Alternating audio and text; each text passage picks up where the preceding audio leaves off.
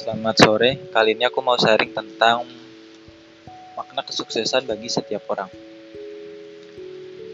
Dalam hal ini konteksnya aku ya. Disclaimer bahwa sore ini hujan deras setelah beberapa pekan gak hujan. Rasanya tenang, apalagi aku yang suka hujan. Hujan itu bikin kita tenang dan merasa hangat. Ada nasihat di ujung rintiknya. Dan itu membuat aku tambah semangat untuk membuat podcast sore ini. Kita kembali ke soal makna kesuksesan bagi setiap orang. Misalnya, dulu aku pikir sukses adalah mendapatkan uang yang banyak, punya teman yang berkualitas, atau ikut organisasi yang sifatnya material, kita dapat jabatan dan sebagainya. Semakin ke sini semakin tua usia, aku sadar bahwa kesuksesan gak sesempit itu. Kesuksesan itu lebih dari itu, seperti memberi makna dalam hidup kita, bermanfaat untuk diri sendiri dan orang lain. Karena apa yang kita berikan sejatinya adalah apa yang akan kita dapatkan suatu saat nanti. Drama Korea Hometown yang semalam baru selesai itu kan seorang Dongsuk multi talenta. Dia rendah hati, lulusan Seoul University. Dia sebenarnya bisa untuk bekerja di perusahaan internasional, multinasional, dapatkan uang banyak, bisa. Privilege-nya lebih. Tapi kenapa dia memilih memutuskan untuk kembali ke desa tempat lahirnya? Padahal di sana nggak berpotensi apa pun, gajinya pun cukup untuk memenuhi kebutuhan sehari-hari aja, nggak bisa untuk beli mobil mewah dan apa pun. Karena bagi dia kesuksesan itu menunjang kebahagiaan, suksesan bagi seseorang itu akan menentukan seberapa bahagia dia. Kalau di drama Korea ini, si tokoh utama lelaki ini bilang bahwa kesuksesan itu saat kita bisa membuat orang lain tersenyum, buat orang bahagia, gak melulu tentang uang atau jabatan.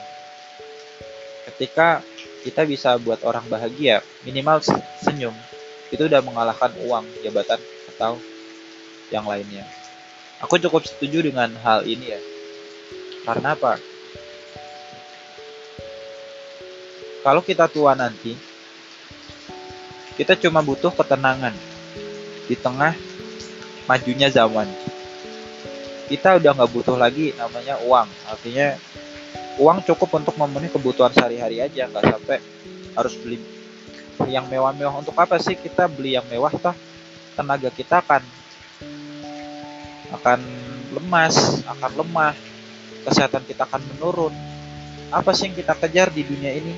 Gak ada teman-teman. Kita lagi nggak ngejar siapa pun, nggak ngejar apa pun. Kita cuma butuh ketenangan, butuh kesederhanaan dalam menjalani hidup ini. Gak usah muluk-muluk harus ini harus itu enggak. Tapi cukup bersyukur dengan apa yang kita miliki. Itu yang menurutku sukses sejati dan boleh-boleh aja sih orang punya prestasi pengalaman penguasaan bahasa yang begitu banyak tapi jangan lupa bahwa itu cuma fana itu cuma sementara dan nggak pantas untuk dibanggakan.